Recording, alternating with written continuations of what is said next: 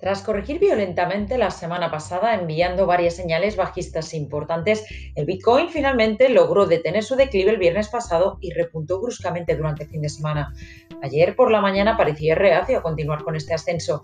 finalmente se dejó llevar por las compras hasta el punto de marcar un nuevo pico anual en los 19.723 dólares al alcance del máximo histórico del 17 de diciembre de 2017 en los 19.891 dólares, según datos disponibles en investing.com.